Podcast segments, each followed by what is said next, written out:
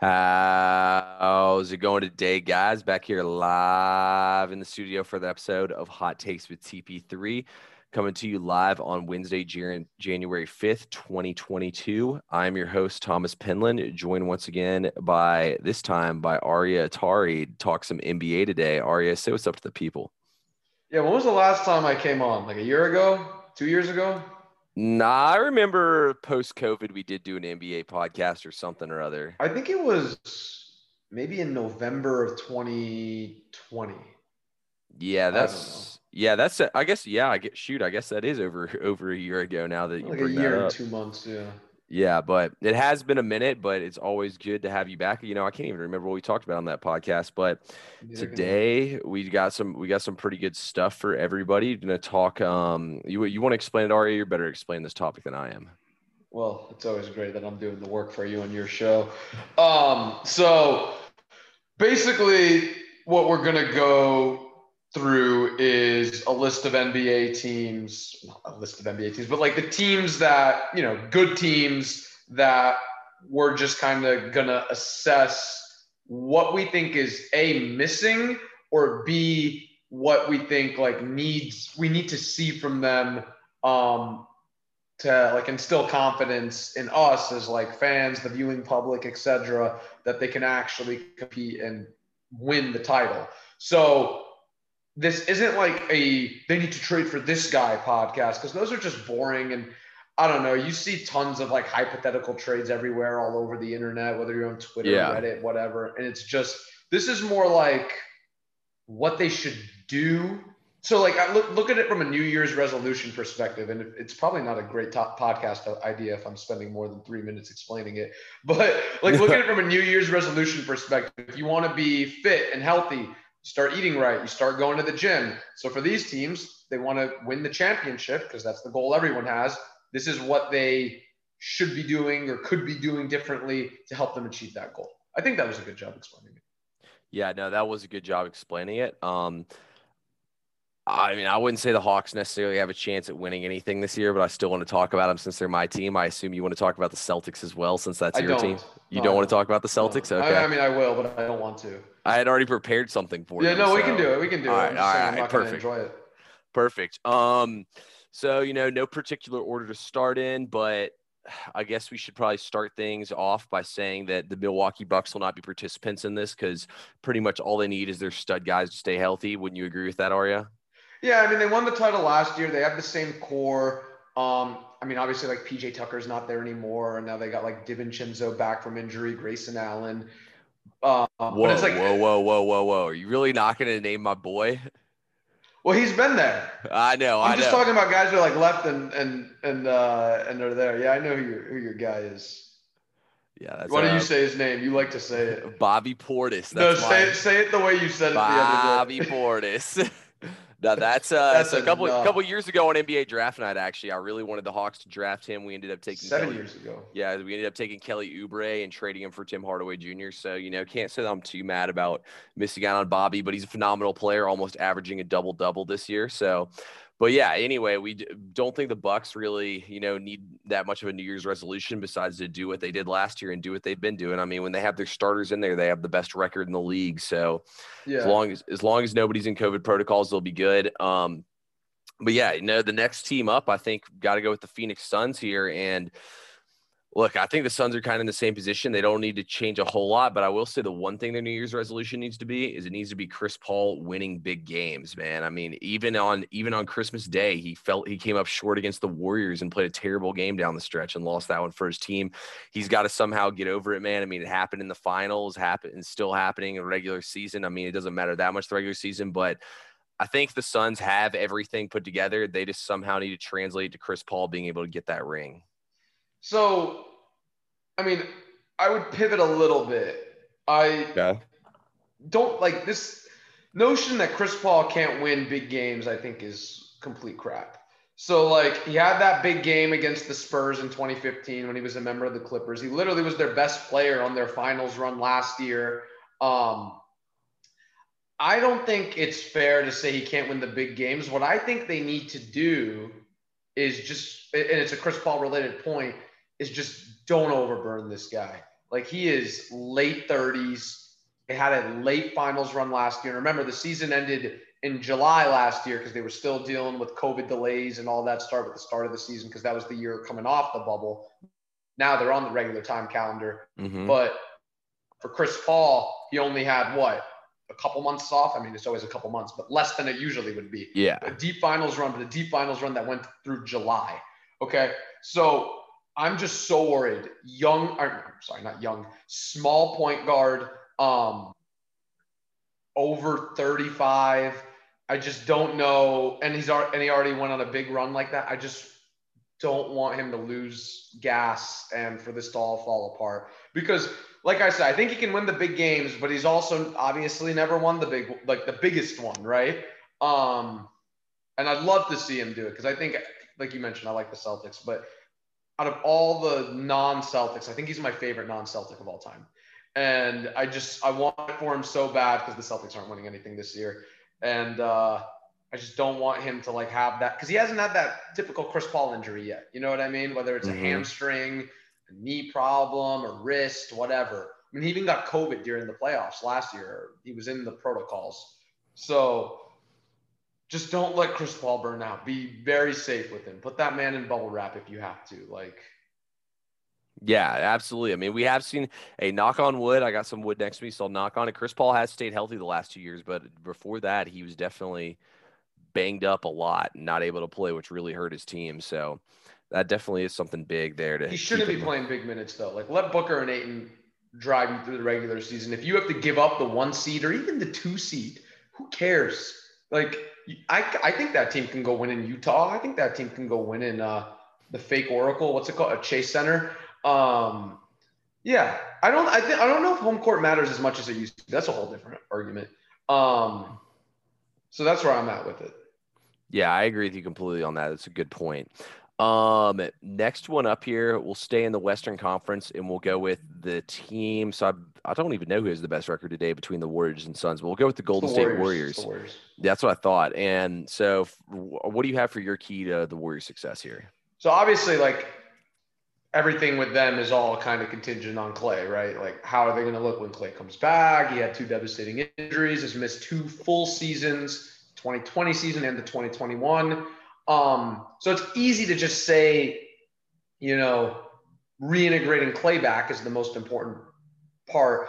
But what I think is, and we've seen this happen a couple years, uh, a couple times with the team that has had success and they have like this star waiting in the wings to come back. But when he comes back, it has a negative impact on the other guys. Yeah. So I'll give you an example. Uh, I'll give you two actually. The Pacers, when they were making their Eastern Conference Finals runs in the early 2010s, always losing to Miami. Um, there was the one year that Granger was out. Now, Granger never had the opportunity to come back and take the top dog spot just because of injuries and everything. But Paul George kind of overtook him, right? Mhm. Um, so it's so they never had to run into that issue necessarily of what's the pecking order, Granger or uh, or Paul George. Did I say Chris Paul or Paul George? I think you said Paul George. Oh, okay. Um, edit that out if I didn't. Uh, so the uh, but the Celtics was the other one when they made that Eastern Conference Finals in 2018 without Kyrie Irving, without Gordon Hayward. And the very next year, those two guys came back, and that season was a disaster. Looking back at it, that season looks great compared to where they are now.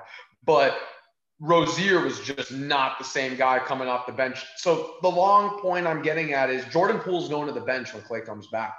And is he going to be the same guy that he is when he goes to the bench? Because he's really flourished this year. Like we had never thought of Jordan Poole as well. I didn't. I don't know if you did, but and I don't think majority of the public did. Actually, thought this guy was going to be an asset or like a major part to this uh to their Yeah. championship window. Like coming into this season, well, I think coming into the season, everyone was kind of hearing things about Poole, but at Mhm. the end of last season, because I remember I think Marcus Thompson wrote some piece um that uh that I read about uh, Jordan Poole. Yeah, he was playing well last year when that they had a lot of guys go down. You know, he was getting some quality minutes at the end of the year and looking good, and then he's looking good in summer ball and everything. But yeah, you know, I agree with you. Like, we didn't think he'd be an 18 point per game kind of guy. I thought maybe he could be like a 12 to 15 kind of guy, but definitely not 18 and you know, kind of being that second splash brother next to Steph almost. But yeah, you know, I agree with you. Like, I had written down for my reason being that if they, they can get 60% of Klay Thompson, you know, I think that Klay Thompson will be a player that's a little bit easier to integrate in with the yeah. other guys just because, you know, he's mostly, mostly a catch and shoot. Like he's the only guy ever to take like seven dribbles and drop whatever it was points that he had that night. You know, like Klay Thompson had 37 point quarters. I really think the biggest thing is going to be can he play defense and can he play meaningful minutes for him? Obviously, they're built to withstand it, but at the end of the day, Steph's going to need a second superstar to step up and help him out. I mean, we kind of saw the Suns do it earlier in the season where that it was that uh, first time they met on TNT on that Tuesday night where that, yeah. you know, the, I think it was a the, Wednesday, but yeah. Yeah, whatever night it was. No, it had to be a Tuesday. I know you're TNT. right. Yeah, and but though anyway, we saw the Mikal Bridges kind of lock up Steph Curry and frustrate him, and Jordan mm. Poole be that guy. You know, if you got Klay Thompson out there though, and he's not missing like Klay Thompson usually does, it's going to be pretty freaking tough to beat this team. Yeah, it's not really a I'm worried about Clay sort of thing. It's more like what happens to the other guys: Poole, mm-hmm. Wiggins, mm-hmm. Gary Payton Jr. Um, that's what I'm worried about. And the only other thing is, I do think they need to boost that center spot because Looney, Looney's not going to cut it against like Gobert. Well, not that I think Gobert is anything special, but like if you're going up against like Jokic or Davis or uh, Ayton. Um, and the thing is, they drafted the guy they wanted in that spot in Wiseman, who's just, I mean, I don't want to call him a bust yet, but it's, yeah. It's, When's it's he gonna, I mean, to, when's he going to come back? Like they still haven't activated him or anything, you know? Yeah. Like, is he even going to be available to play? Like Wiseman, I think would be the guy, but like, is he even going to be available to play this season? Yeah, I don't know. And it was weird because like last year when uh his rookie year, you saw like the flashes, like, all right, this guy, like you can he can do certain things. Like he's he's got like the skills, but whether or not he's gonna be able to put it all together remains to be seen. And I think they were kind of depending on him too. Because they yeah. didn't need to draft like LaMelo or Edwards. Obviously, those mm-hmm. would have been better picks, but they had the guy in Poole, They had Klay coming back. They would have had like too many guys at that position. They wanted the center, and if Wiseman was just as good as those guys were, who went before, one before, and one after him, like I, I think this season would probably be a wrap. Yeah, and to go off your point right there with the draft, you know, like I also feel like too, there's I mean, we can sit here and name for hours how many good guards there are in the NBA. And I mean, if you look at it, there's a lot of guards that average 18 to 30 points in the league, but there's not a lot of big men like that. And Wiseman has that kind of potential. I just think that Wiseman, like, I think his growth really got stunted in college with him getting suspended. So, you know, I feel like that he's still pretty raw. So I feel like we're yet to see the best version of him. I still I still think he's gonna be pretty good, honestly. I still have a lot of faith in James Wiseman. Maybe, but I don't like this whole notion of, and I learned it from watching the Celtics. This whole notion of we're going to compete now while also building for the future. Like I agree with that. the older guys like Kyrie and Horford and Hayward, but we got Tatum and Brown waiting in the wings. Like they have uh, Wiseman and Kuminga. Who's the other guy? Moody. Yeah, Moses Moody. Yeah, like they got all these guys. They need to package them and make some sort of big play. Mm-hmm. Like you have Steph Curry. He's not that old yet, but it's like take advantage of him while you still have him. Like there's a real chance like Steph Curry could be finishing his career with like five, six rings if they go all in. And I mean, you could argue he should have five rings already. Yeah. like, um, so it's just a matter of, uh, it's just a couple things like how Klay being reintegrated affects everyone else, and that center spot. That's no, ab- absolutely. And you know, knowing the Warriors though, I think they'll figure things out. They seem to always do it. Um, next team up here on the Not list. With Durant. Yeah, it did. It did work out, but ultimately he left. You know, because he had to go do his own thing. But mm-hmm. anyway, let's talk about the. Let's go back over and pivot back over to the Eastern Conference. So we've already knocked out three of the teams. I don't know how many teams you have written down. I have a few just in case. Um, but let's go back over there. Let's talk about the team who currently is the best record in the Eastern Conference. That is the Chicago Bulls. Um, look, the Bulls have a completely new look roster and everything. I do think they have all the pieces though. Right now, you know, they've been missing some guys due to COVID and whatnot. Those guys will be back. The Bulls rebounding could be a little bit better, but I think they'll be all right. I like Vucevic a lot as a piece in the middle. But actually, I think their biggest thing is they need DeMar DeRozan to keep playing as the alpha on this team and to play like this in the playoffs. We saw DeRozan disappear a lot in series when that he played against LeBron, especially remember they used to call it LeBronto because LeBron used to own yeah. them in the playoffs. And look, DeRozan, you know, he developed his game a lot when he's in San Antonio, but at the same time, those Spurs teams, you know, they really weren't making the playoffs at all. We saw him go to more of a passer. He's shooting his highest percentage from the three point range this season. Obviously, hit those buzzer beaters. I think you need DeMar DeRozan to play like he's one of the best players and like he's a league MVP in the playoffs because ultimately teams don't win the championship without a player playing at MVP level. So DeRozan's going to have to keep his game elevated that level in order for this team to go. Yeah, I really don't know what there is that this team can do that can, you know, make me a believer because it's like the only player they have on their team who's like battle tested in the playoffs is DeRozan, right? I don't mm-hmm. count Vucevic losing in round ones with he was with Orlando as yeah. battle tested. And like you're saying with DeRozan, yeah, he got uh they got beat pretty bad by Cleveland every time they mm-hmm. ran into him until he got traded. And it's worth pointing out right after he gets traded, they win the title. Now I know that has more to do with Kawhi being there than him leaving, but that just shows the gap between that kind of a player and the kind of a player DeRozan yeah. is. But you know, he went to San Antonio, became more of a point guard there, and he takes these skills to Chicago. Um, but it's just one of those things. Like, there's nothing DeRozan can do in the regular season that's going to sway my mind. Um, these other guys, you know, Lonzo, LaVine, um, well, Caruso, not even Caruso, but like Lonzo. Whoa, whoa, he's he's he's who you should have named when you said battle tested. Well, yeah, he is battle tested, but he's not going to be the guy to make or break no. it to you. LaVine is in that same situation that I think Booker was in last year with Phoenix, where yeah. you didn't know. Um, and the one thing never that, even yeah, LaVine's never even played in a playoff game. Right, just like Booker at that point. Mm-hmm. And the one thing that that Phoenix team had going for it was number one, every team they went up against had one of their best two players get injured. Um, and they have Chris Paul, the guy who had playoff success. Now he had his playoff flameouts. We all know. I would have argued. I wouldn't have argued Chris Paul is a choker like I would DeRozan is because yeah. who's the like who's the best team that DeMar DeRozan's Raptors ever beat in the playoffs? Can you think of one off the top of your head? Maybe I guess that, that no no no that, yeah that I was about to say that one year when they beat Miami when Kyle and then Game Seven when Kyle Lowry was like in the gym after Game Six throwing up shots. But that and was they got broken down to Wayne Wade and it was like yeah and then they lost to the Heat and or to the uh, Cavs in five the next round. Six, so I mean. Yeah.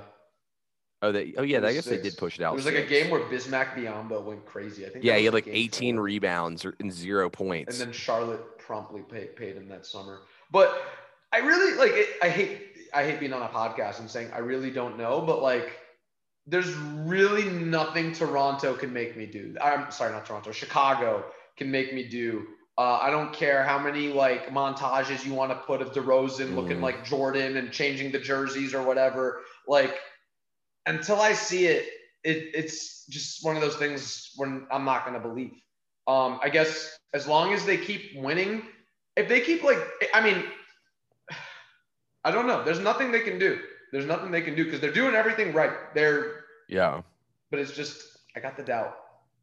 Yeah, and you know, going into season two, I said I thought that Miami would be, or why did I say Miami? I said I thought Chicago would be one of the best regular season teams. I didn't think they would be much of a threat in the playoffs. At the end of the day, they got to go up against Giannis and Kevin Durant. So we'll, we'll I, I just don't see how they match up against either. And I think guys. they need another piece. It, that's the other thing because they did lose a big one in uh, Pat Williams. Yeah, like that would be that'd be him guarding those guys. Is he coming back at all? Is that like? Is no, that like, he's no? he's for sure done for the season. He tore he tore something in like his foot or in his knee. So even if he did come back, minute. it'd be like he'd missed the whole year and he's like not in the rotate. Like he'd just be thrown in. in there. Mm-hmm. I mean, I think the one thing that they could do is just get maybe another shooter.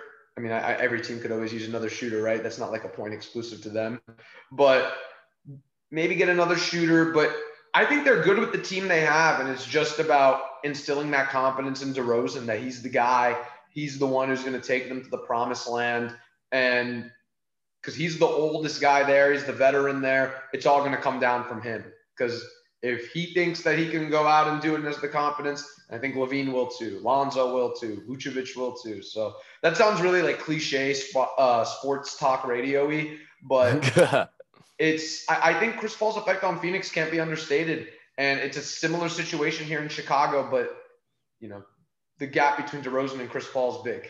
Yeah, it's massive for sure. Um, all right, let's stay in the Eastern Conference. Let's talk about the team uh, who I believe has the third best record down the Eastern Conference. That would be the Brooklyn Nets. Um, okay. I think I feel like we're gonna have the same thing here for this one. What do you think the Nets need to do? Uh, tell Kyrie Irving to get vaccinated. I have the exact same thing written down. I mean, um, I mean, they have everything they need. You know, like you have James Harden, you have Kyrie Irving, you have Kevin Durant. Blake Griffin, Aldridge, Bruce Brown, Patty Mills. I mean, I'm not going to sit here and name every single player on the roster, but I feel like they have all the players they need. When you have that big three they have, that's all you really need to win a championship. I mean, they pretty much showed that they could almost take out Milwaukee with Kevin Durant by himself playing. So, oh, and Joe Harris is coming back later too in the season. So I, th- I think they have the team. They just got to get Kyrie in there and vaccinated. Are you a Joe Harris guy? Okay, I was a Joe Harris guy, but literally he was so awful in the playoffs. I don't yeah. know if I can ever like him anymore after that. My thing that I would have liked for them to do, in addition to like making Kyrie, not making, they can't force him obviously, but like hoping that Kyrie gets vaccinated, yeah. is if Joe Harris had like a couple of weeks where he was lights out and got hot, I would have traded him right away. I don't know for what. Yeah. I, I I didn't think that part out but fool's gold. I will never believe in Joe Harris again. After how bad he was in the playoffs, if he gave them like anything, the Bucks aren't the champions right now. Yeah, I mean he was he was terrible in those playoff games. He could not hit a single shot. Yeah, Kyrie. Um, tonight's his debut, so by the time people would hear this, he would have already. who Were they playing against Indiana? Yeah, Indiana. Yeah, so it's just this road thing. I, I'm. It's gonna be so weird, and you know he's gonna get booed like everywhere he goes. Like nobody likes him. Uh, like the team, every team he's left doesn't like him.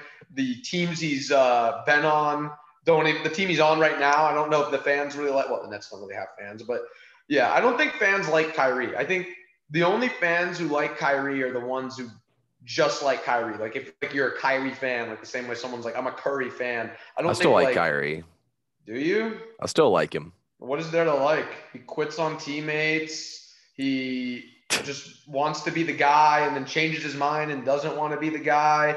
Like the team turned on him on him in Boston. I think he's fun to watch play. I think he turned on him in Boston. He turned on them. Mm, I think it was threw mutual. them under the bus. He said, "We need like a ten-year vet or something." Like basically, like I don't remember the exact quote, so I'm not going to try and do it. But he said something along the lines of like they need some veteran to come in and like set everybody straight as if Al Horford wasn't on the roster, as if he couldn't take that leadership role. When he wanted to be the guy, he just called people out, like called out Brad Stevens and then like don't get me don't get me down this rabbit hole.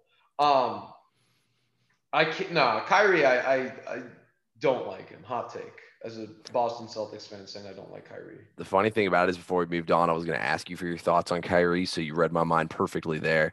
Um, anyway, now we're done with the Nets.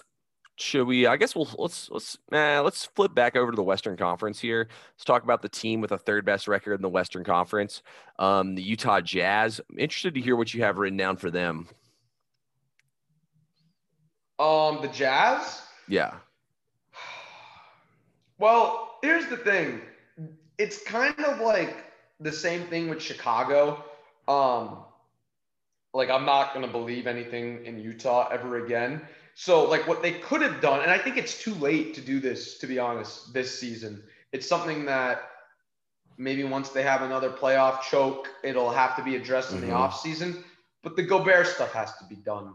Like they can't be this, they need to like go into a more run and gun style. And I know they shoot a lot of threes and everything, but they the Gobert thing is really going to hinder them. And when you saw it last year against the Clippers without Kawhi Leonard, yep, spreading them out, Terrence Mann having the game of his life, Reggie Jackson, who Detroit had basically quit on. Um, he, he was balling against them. Obviously, Paul George was there too and doing a doing a good job. But I just can't believe this team when they're investing and relying so much on Rudy Gobert to be like the second star uh, alongside Mitchell because he's clearly not. So that's one thing. So like they need a second star, and Gobert's not a second star, like an actual player to go alongside Mitchell. Until they get that, I don't believe in them. The second thing is, I think Mitchell needs to go up a level. He's not at the um, he's not at like the the Doncic, yep. Jokic, and I'm not even talking about guys who have won the title. Like obviously he's not LeBron, Durant, Curry, Giannis level, right?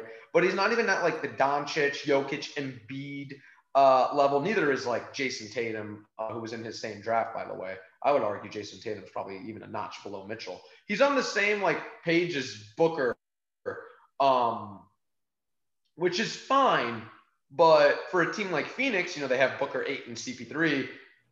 Uh, if you look at Utah, like their second best player would be the fourth best player on Phoenix. Or I'd probably take Mikal mm-hmm. Bridges out, honestly over. Ah, I don't know. Would you take Mikal Bridges over Conley at this point or Gobert? I think I might. No, I'd take Mikal Bridges for sure. I wouldn't even think yeah. twice about that. So that's the thing. Utah doesn't have like the depth. They have well, they have depth, but they don't have like they have guys, but none of their guys are like good enough. You know what I mean? It's yeah, like, it's, it's, I hate to put everything on like 2K ratings, but like Mitchell's yeah, no, like an, good, Mitch, yeah. Mitchell's like an 89, and then they have like two 83s with Gobert and Conley. Then everyone else is like a 79, is like a 77 to like 80. You know what I mean? Like yeah, like Clark. That so I had written down literally basically what you said right there. I have written down either Mitchell needs to step up to being an elite player, or they need to swap some of their depth for a number two that or for a ball dominant player that can take over in the playoffs. Because like I mean, if if they can get bubble Donovan Mitchell out there, remember he was dropping like 45 a game in the bubble. If you can yeah, get him 50, right? Oh no, that was Murray that did that. But no, he dropped and, uh, 52. Remember him and Mitchell? Yeah, but that first game 50. was Murray. That first game was Murray who dropped. Yeah, 50. they both took yeah. it up. They both turned it up to another level. But basically,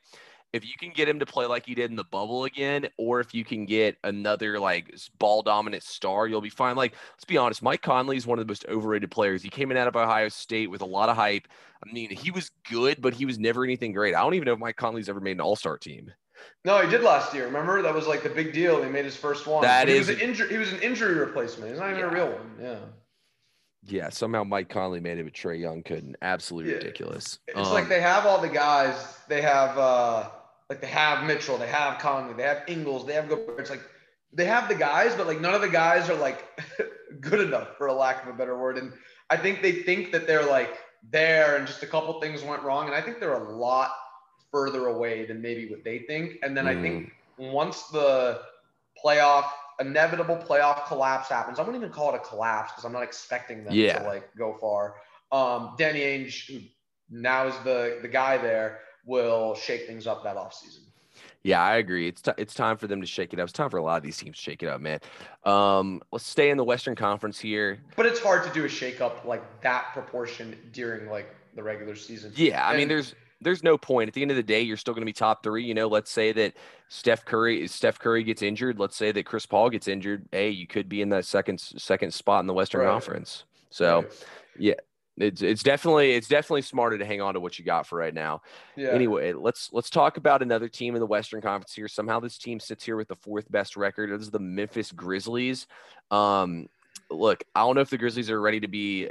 I wish the Grizz. So I've written down two things here. First thing I said is I feel like they need to get a second guy that's a beast scorer.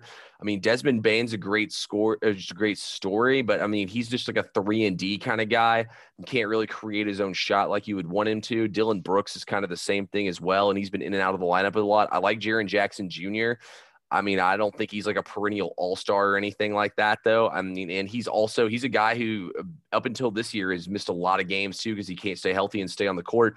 I mean, I think Ja Morant is destined to be a superstar in this league. I mean, I'll, I'll give him the superstar status. I think Ja Morant is that good, truly.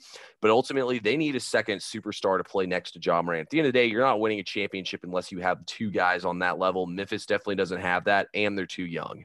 Yeah. So, um, they're kind of like Atlanta in a way, where they have like the superstar guard and they have all these like good players. Mm-hmm. Like you said, I mean, I they're like they're not bad, like Jackson or Brooks yeah. or Bane and all these guys they have, right?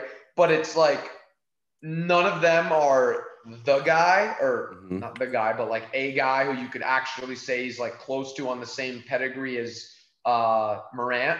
Yeah. But what you don't want to do is you don't want to try and find that guy and to just to pair him with Morant, and then it's the wrong guy, and then you're kind of screwed. Look at Dallas, right? Because Porzingis isn't going to be. I don't think Porzingis is made for the long term in Dallas as a Luka's Yeah. sidekick. Um, so that's what it is for Memphis, like getting that second guy to pair against Morant. But I don't think they need to rush it. I think, you know, you have the young core go through the playoffs. Well, they were actually in the playoffs last year. So now you'll actually make it as a higher seed. So the expectation is to win a playoff series instead of who who beat them last year? Who was the one seed? Oh, the Jazz. Yeah. Yeah, yeah, yeah. Um, so yeah, get into the playoffs, actually win. But if they can't win a playoff series, or if they can't, um, even if they do win a playoff series, I think you know, let's try and maximize Morant if that if you're Memphis and get him that second star. Like, and, and I know these stars don't grow on trees, but um, there's always someone who becomes available. You know what I mean? It always Hey, happens. Call me crazy. I think they need. I think that. I mean, I think they don't need to give up Desmond Bane if they cannot. But I think that they need to try to get Sabonis. You knew I was going to bring him up at some point. See, this I don't think, but I think like you walk into the same Porzingis thing. I don't think he's at that. I don't think he's the type of. He has a favorable. He's a more favorable contract though. Porzingis is making thirty-one Well, million yeah, this year. Sabonis like- is barely cracking twenty. I just mean like if I don't think he's like I don't think he could be the second best guy on a championship team. Um, I'm with you though. Don't trade Bane. Bane's like Bane's so good. Hey. is so good. Hey, coming out of the draft, I said that I thought he'd be a superstar three and D player in the NBA, not like an all star. You know what I mean though? Like that role, like that number three guy. I thought he'd be like a tier one three guy that Yeah. like can't make it. They won't make an all star team, but like you know what I mean, a solid produ- guy on your team. I think Dillon Brooks is honestly the guy they need to trade. I mean, he's been injured this year, but his stock's still extremely high from what he did in the playoffs. Yeah, no, he was really good. I mean, he's he can do the iso ball. He's like Mhm. he's big, so he can like. It's kind of like well, reminds me kind of like I don't want to compare Dillon Brooks to Luka, but you remember when Luka would just like power down Patrick Beverley Yeah. to the rim? Like he's he's got it. He's kind of got that build to him. Um, I just don't think like yeah, they don't have like the other guys, so they need to get someone else to pair with Morant for me to actually think they're a threat. And even if they do get that second guy, it's not going to happen this year. They probably No. are a year or two away. Um, but the clock's ticking. I mean, this is what year three of Morant, so he's going to sign that big extension this offseason, and then you really only have him on the clock for five seasons. And I say five seasons, I say only five seasons, but it's not as much as you think. Because if you're not winning, maybe after three years, two years, it's really Mhm. maybe only be three years if he could if he wants to trade. And it's I don't know. I think the the clock's ticking. Absolutely. The clock is definitely ticking. We'll see what Memphis can do. It'll be interesting to watch. They're a fun team to watch this year. Um, stay in the Western Conference. I know we both agreed that this team we don't we're not going to waste much time on uh the Denver Nuggets. So I just have written down get healthy. I mean, look, when you don't have Michael Porter Jr., when you don't have Jamal Murray, your next two best players next to Jokic, that's really what you need because Jokic has proven he's a top five player in this league and art and easily the best center in the entire NBA. You just got to get those guys back for him. Yeah, I mean, like, there, remember that? Like, I don't even remember how many games it was, but it was right after they traded for Aaron Gordon, and they had him, Murray, Porter, Jokic, and like you were, you would say to yourself, like, all right, this team, like, there's they, they're a real threat because like the Lakers were battling to make the playoffs. Um, and all those other teams in the West had never really done it. Like the Warriors were also battling to make the playoffs. Yeah, you had the Suns. Yeah, you had the Jazz, but neither of them had ever done it. Um, well, the Suns ended up like making the finals, but it's a health thing, and you're not going to have Porter this year. So your goal is to get Murray back. My thing with them is I would try and tr- get off Porter's contract, but no one's going to trade for him. He's got the big contract. Um, no one's going to want him coming off that injury. I, they really shot themselves in the foot a little bit by giving him that contract because now you don't have the flexibility. He's not really an asset. I don't know what's it going to take for me to believe in them other than somebody stepping up out like for somebody's to take a leap other than Jokic because Jokic is there. Jokic is that tier one. I think Jokic. I think Jokic is the best player in the league to not win a championship right now.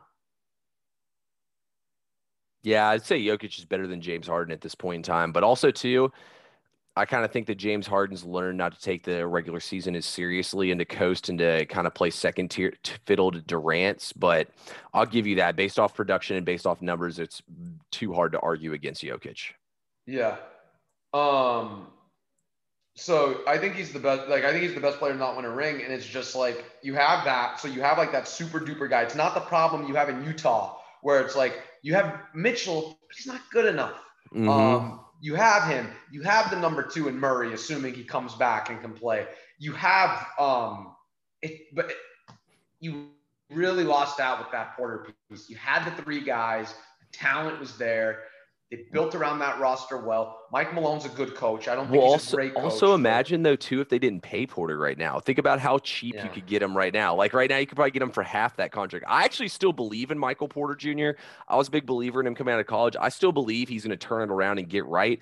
But I do agree with you. Right now, that contract's pretty bad. I mean, this back issue has been there, and I mean, a back problem is not exactly something that's just going to go away overnight. And something that's, I mean, a back problem is a huge deal. It's his back and his core. So like those are the two like probably outside of like an Achilles or ACL. That's probably like the next worst thing you could have. So it could definitely end up being a terrible contract and whatnot. But yeah, you know, they, it, the, the, the Nuggets were in the most perfect spot. It's kind of like the Celtics. I hate to kind of trash on the Celtics a little bit, but it's kind of like yeah, they were in the perfect yeah. spot to build and they screwed it up. Maybe the Nuggets did the same thing. Yeah, I don't know. I just think without that that Porter thing really kind of set them. Well, both the Murray and Porter injuries really set them back. So yeah, it's really just getting guys to be healthy. But again, like it's not happening this year. Porter ain't coming back this year. Murray comes back. He's I don't know if he's going to be full speed. So no, I agree with you completely. Let's uh, shift our inch or uh, minds back to the Eastern Conference here, and let's talk about the Miami Heat. So honestly, I'm gonna go with the common theme we've talked about today. I don't think that I personally think Bam Adebayo is an extremely overrated. I think he's good, but I think he's overrated for as good as people try to make him out to be. I also think too that Jimmy Butler's on the older side. I mean, Jimmy Butler hasn't been able to stay healthy for five games this season. I just think that ultimately that the Heat's guys, Lowry included, are not that good and they're not good enough. I think they're good, but I don't think they're better than Brooklyn or Milwaukee's guys. And it's hard to even say they're better than the Bulls guys, but I do have one thing that I think could happen to make them good enough. If they can get Bubble Tyler Herro to come back to play ball, that could be the X factor they need to take this team to the next level. The more and more like we get away from the bubble, like the more and more it just feels like like I honestly like forget it happened sometimes. Same. Like it just like feels like it was such like a like a like I don't know like it, it was just like this weird thing that happened and it was done. Remember the virtual fans and everything it was um, weird. It was like they were playing on like a stage. I remember, you know, when they do like the shots like before the game and show the yeah. arena, they're showing like this small little uh, stadium in Orlando, like NBA Finals. I'm like, all right, really? Um, but to your point, the Herro piece is the asset that they can use to like kind of propel them because they're an old team. Lowry, mm-hmm. uh, Butler, Tucker, um, I guess Adebayo, Herro, and Robinson are the young guys. Um, to me, it's just with them. I need to see. I need them, like, because I believe in this team as the playoffs. Like, they have guys who have all done it in the playoffs. Yeah. But I need to see it from Butler right now that he's the same guy, and he's the key to me. So, like, keeping him healthy, obviously, but also like he needs to go out and prove that he's still like one of the best players in the league. Remember when they made the finals in the bubble, we came off that, and I think everybody was saying like Jimmy Butler's a top 10 player now. And I think I was in there. Well, I think I was in there too, like thinking he was, because what he mm-hmm. did was like pretty insane. But then that was real quickly put to bed the next season. Like they were good last year. I mean, they made the well, they weren't good, but they they were good enough. I mean, they made the playoffs. They were a six seed. Um, I need to see it from Butler to like have the confidence instilled in me that they're that they're a title contender because he's not going to be an all-star this year. He wasn't one last year. Is this the same guy? I don't think he is.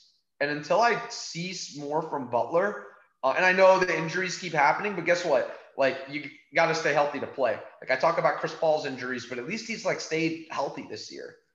I don't know the, the key is really Butler and his health and whether or not even if he is healthy, he's still the same guy. So yeah, I think that all those uh, seasons playing under Tom Thibodeau definitely did not help with his uh, endurance and his ability to make it this deep. Um, anyway, let's uh, stay in the Eastern Conference here. Let's talk about the Philadelphia 76ers. I already know we both have the same thing written down for them. I assume you got this as well got to find a, sw- a, fair swap for Ben Simmons. I mean, clearly the 76ers have been able to help hold their own so far.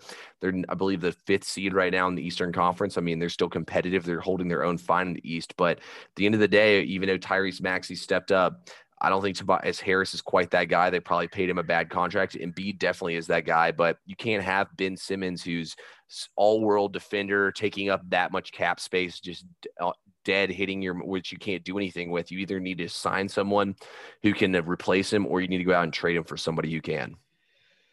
I think the trade market for him's shot though. I saw this mm-hmm. one thing like they were hoping the trade deadline passes and they're not going to trade him, and then maybe after that he'll come and play because he'll know like yeah he'll know like he isn't going anywhere. Mm-hmm. Um, I think the teams kind of quit on him.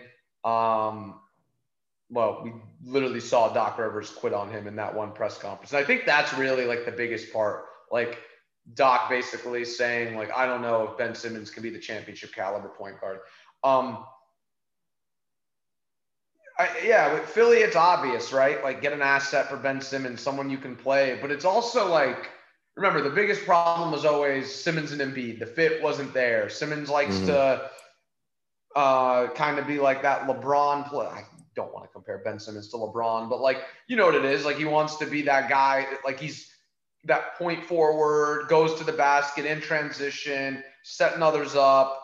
Um, and that's hard to do when your best player is a 7 1 center who you throw the ball and want him on the block. You know, what's mm-hmm. Ben Simmons doing there? He's not cutting, he's not shooting. Um, um, so it just comes down to like getting someone in that Ben Simmons spot that can do all the things you wanted from Ben Simmons. Now, if they could do that, obviously they would have done it already. If Lillard was available, they would have done it already. I don't know why. If McCollum was on the table, I don't know why they haven't done that yet. I agree. Now, now McCollum has his own. And is he back yet now? No, he's still not back. He's like a collapsed okay. lung or something like that. So he's probably well, yeah, out for yeah, but I mean, period of time. No, no, no. I know he's still out, but like is he like practicing or anything? Like I know like they said he was close to okay, maybe I was wrong. Yeah, he's still I think he's still pretty far out. I know he hadn't played in a minute. Um yeah, I mean, I think De'Aaron Fox is decent. I mean, I think you can do I think Ben Simmons definitely a much better player than De'Aaron Fox, but I think at this point getting De'Aaron Fox in return for Ben Simmons and maybe like a first round pick is not the end of the world, maybe an option that they need to explore as well. So I think there's definitely definitely not a lot of moves you can make out there, but you got to make something out of nothing here with Ben Simmons. Um, let's talk about let's talk about our two teams, and let's go to the last two teams, which I think are actually two pretty interesting ones. Let's talk about so your fun. team first here, the Boston Celtics. Aria, it's your team, so I'll let you take the floor first, but I think you're going to have the same thing that I have. Well, there's nothing that they can do that would make me like think they're going to win the title this year. Okay, like there's nothing that can happen whatsoever. I don't care if they win every game for the rest of this season. Like I don't actually I take that back. But like there's like I'm just being realistic. Like there's nothing they can do that is going to instill any confidence in me that they're going to win the title. Now, what they can do to make me think that for future years is a couple of things, right? Number one, develop the young guys like Nesmith and all these guys who are on the bench who don't get uh, playing time because mm-hmm. Udoka doesn't play them. You look at uh, someone like Javonte Green who's on. Uh, um, he's on Chicago. Chicago, the Chicago, yeah, the Bulls. Um, I blanked for a second, and he's getting like big minutes for them and a big part of their rotation. Um, and it's like these young players were doing an awful job at developing them. I watched a game the other day where Semi Ojeleye had like a couple moments for Milwaukee. I don't think that guy ever contributed once to the Celtics. Now I know he's not like going to make or break Milwaukee season, but you, you get what I'm kind of going. Yeah. So that's one. Like develop young talent and make sure it's there. The second thing is our guards are so bad. Like they need like real guards, like not Marcus Smart, not Dennis Schroeder, like guys who can you can actually depend on, rely on, um, can set other guys up. Like Ricky Rubio, I know he just got hurt, but he would have been like perfect on the Celtics. Yeah, um, I agree. Rondo, obviously, like Rondo's kind of washed now, but like, and Cleveland tried to get Rondo to replace Rubio, but like that type of a guy is who they needed. Um, but at the end of the day, I think they need. I don't know if Jayson Tatum and Jaylen Brown are together for the long haul. And I know that's I'm not like the first person to ever make that point, but it just doesn't seem like it's working. And you know, the only time they actually had success together, right? Um, in the post Kyrie era was well, there were two times, right? There was that 2018 playoffs when they had Rozier is the main guy as the point guard. Um, you Tatum Brown, Horford. Yeah. But I think Horford was a lot better then. And then you had it in the 2020 season when you had Kemba as the guy who was kind of the he wasn't I don't know, you could argue whether it was him or Tatum as their best player that year, but they need a guard like that can contribute because the guard the guards are the biggest problem. And if you can't get one, I don't know if Brown and Tatum without that is going to be um, a good team. Like if they had like somebody at like Rob Williams's level, but as a guard, I think they'd be so much better. Mm-hmm. No, I agree with you completely. See, I have written down that they need to that they either need to find a find a point guard that can run the offense, or they need to trade Brown or Tatum. Because look, the problem is Brown and Tatum are not point guards. Those guys are both elite scorers. They're good defenders. They're really, I mean, they're all star level players in the NBA. Tatum being borderline superstar level player in the league.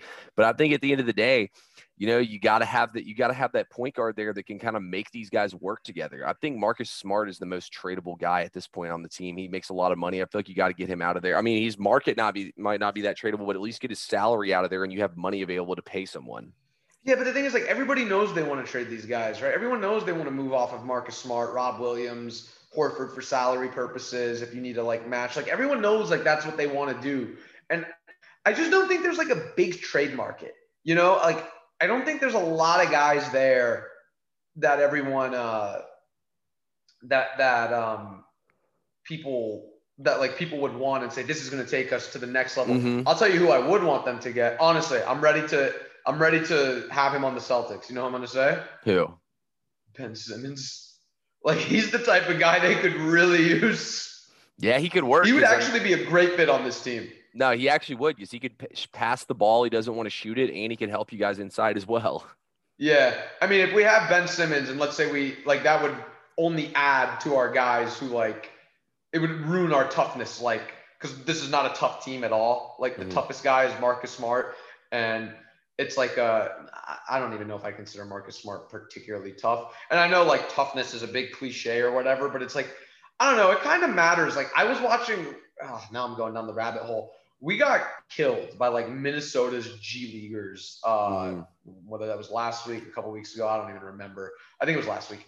And like these guys on Minnesota, like Greg Monroe and other dudes I can't even remember the name of, were just um, the names of. They were just having big, hitting big shots, and then they were like getting hyped, screaming. We don't have anyone who does that. We, I don't. When I watch this team, I don't see anyone ever get excited. They're just like, nope, okay, very mild mannered. Like, and I know I'm gonna be the guy who acts like that stuff matters, but I don't know. I don't think there's a lot of like fire in this team. The coach has been a disaster. Um, I'd like to see him gone, honestly, at, at the end of the year, and Brad Stevens comes back and he's the coach, and then we get Sam Presti to be our GM. Um, that would be like my dream scenario for the front office shakeup, but they're not. It's the Celtics. Like they're not going to do a shakeup like that after they Yeah. literally did a big shakeup the year before. It's just not how organizations, like a big organization with storied history and like success like that works. They give things time. Um, because it hasn't, and I don't think they think it's been as big as a disaster as I think it is. And I think it absolutely is a big disaster. They have institutional problems that don't allow the players to develop. And it's bad when you like had those the year before, do the shakeup with the organization and still have them. I'm done. You can say whatever you want. I'm not going to say anything else. Yeah, I don't really have anything else to say about the Celtics. Honestly, I thought you hit all the hit all the points on the head there. Let's move to my Atlanta Hawks now. Um, I'll start off with the Hawks and look, I'm ready to say it, Hawks fans. I don't know if y'all are, but one, we got to play defense like we did last year, man. This Hawks team got better as the season went on because they finally started to bring it on the defensive end. This Hawks team really stepped up on the defensive end. And look, we have all the same players back as last year. The defense shouldn't be a problem. The defense is absolutely terrible the end of the day, though, I think the problem is exactly what it is. One, we're not good enough to beat Brooklyn or Milwaukee, and two, we need another. We need a another star to play next to Trae Young. Trae Young can be the one. He can be the alpha. He can be that top five player in the league.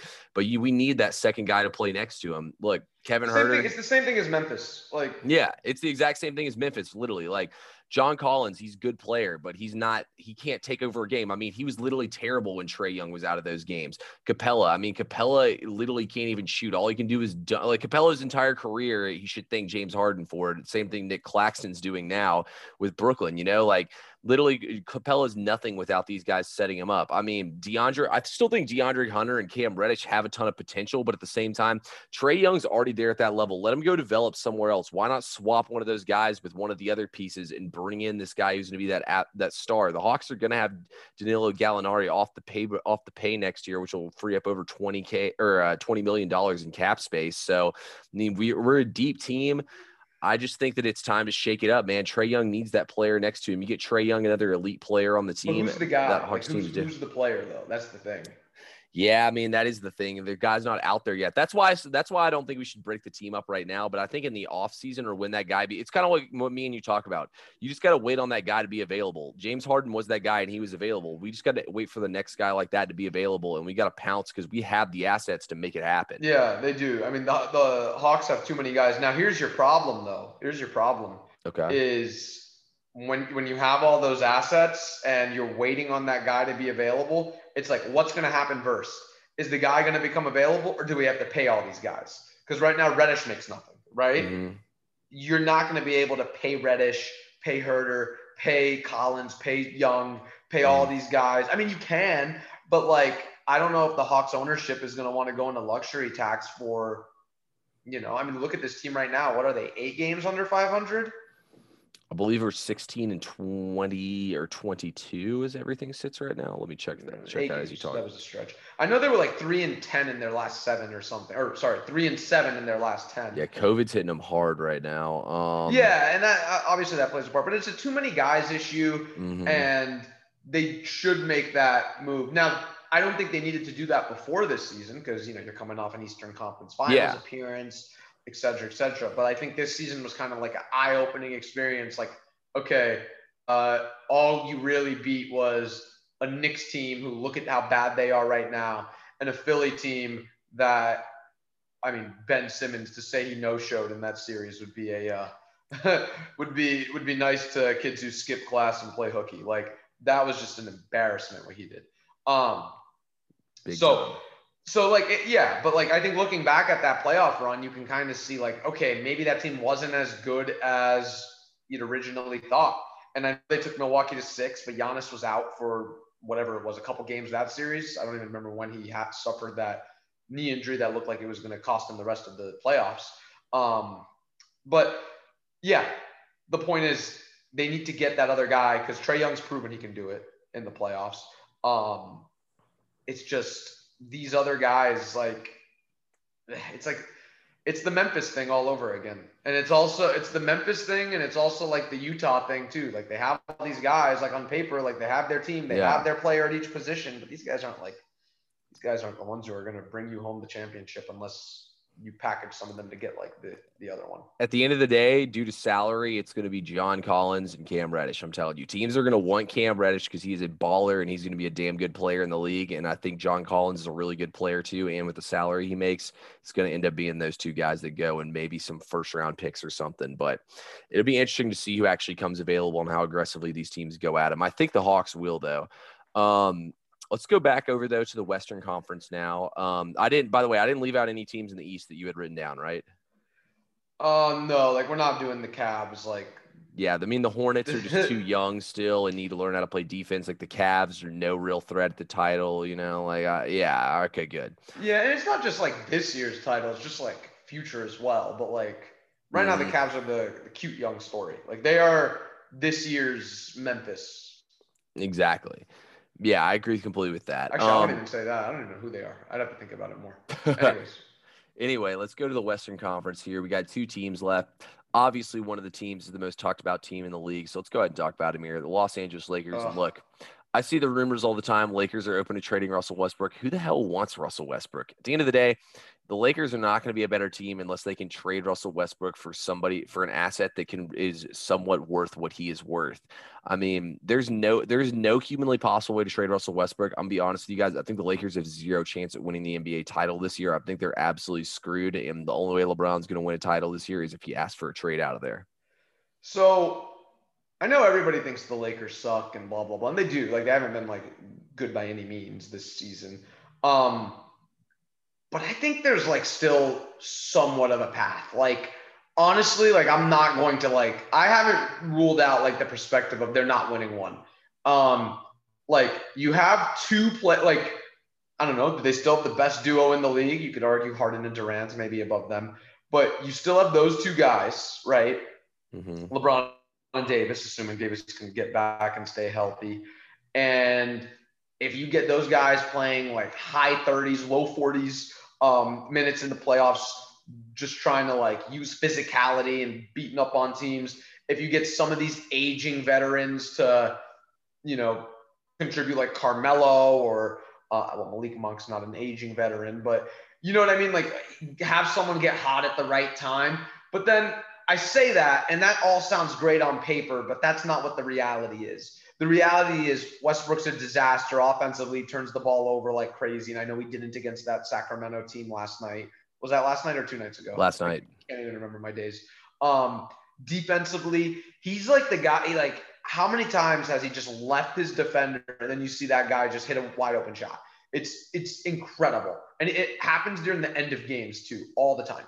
Um, and then they have this problem where like like I was talking about Carmelo and Malik Monk just now, but those guys can't defend.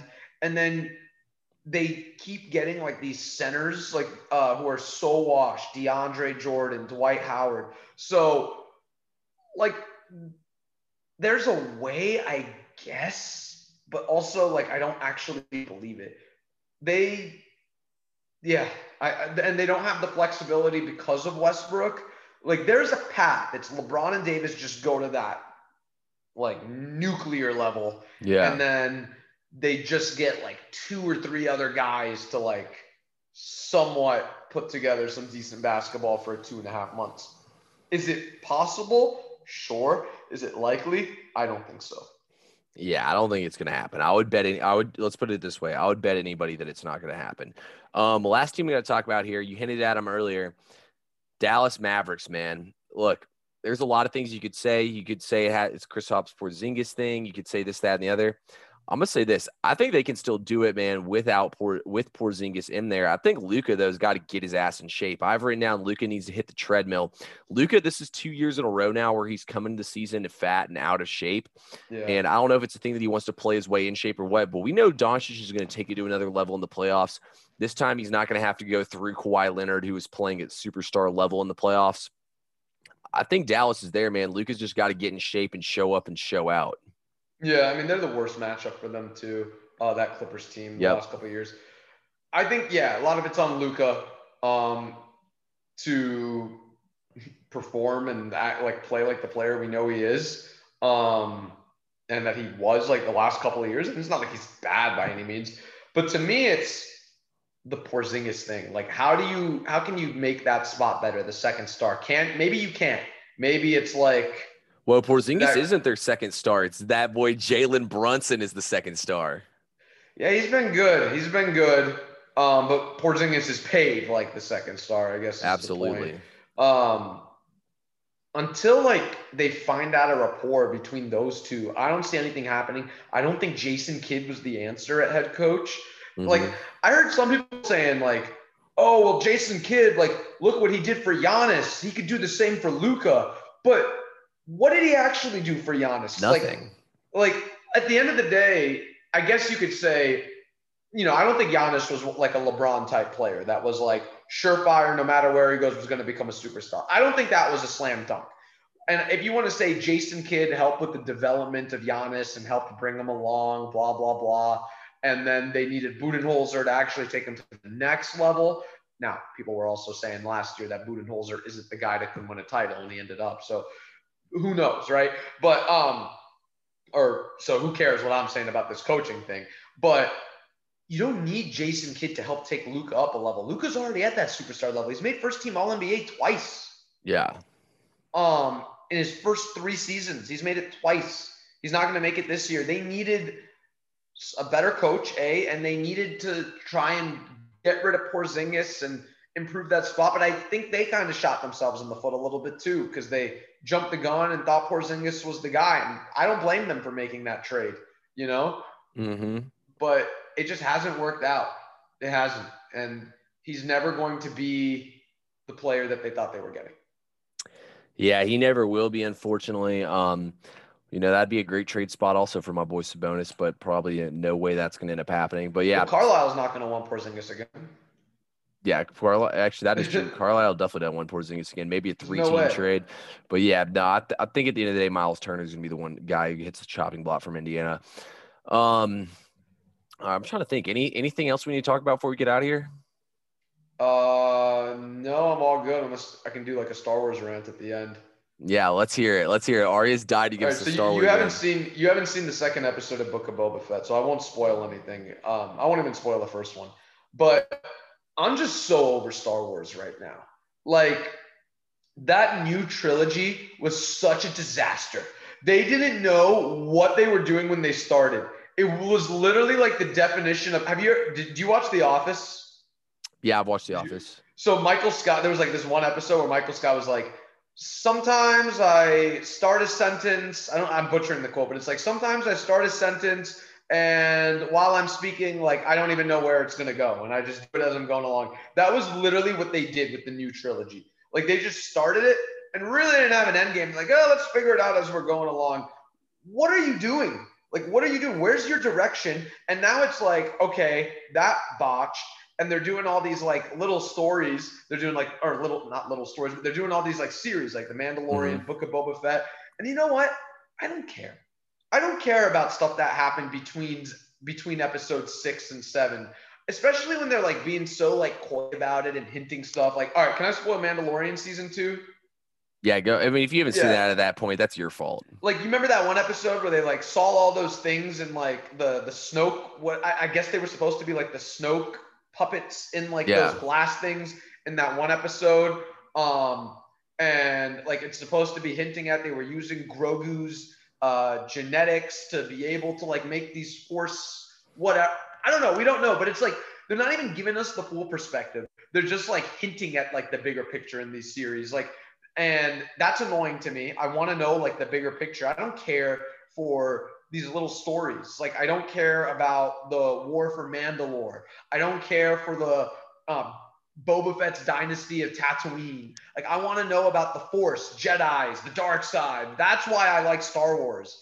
Um, now this stuff's all cool, but it can't like take like and when I say this stuff, I'm talking about like the bounty hunter, Mandalore, mm-hmm. all that mythology stuff it's all cool, but let's not act like that's why we all love Star Wars. Maybe it is for some people. I don't know. Maybe I'm completely missing the mark here. Maybe I'm just rambling and not making any sense. But yeah, well, at the end of the day, I think you made a great point saying that the reason why we all like Star Wars because of Jedi's and Sith and lightsabers and stuff. Like as a kid, you remember playing those lightsabers. You remember playing with the as action. You, you remember like as of last week.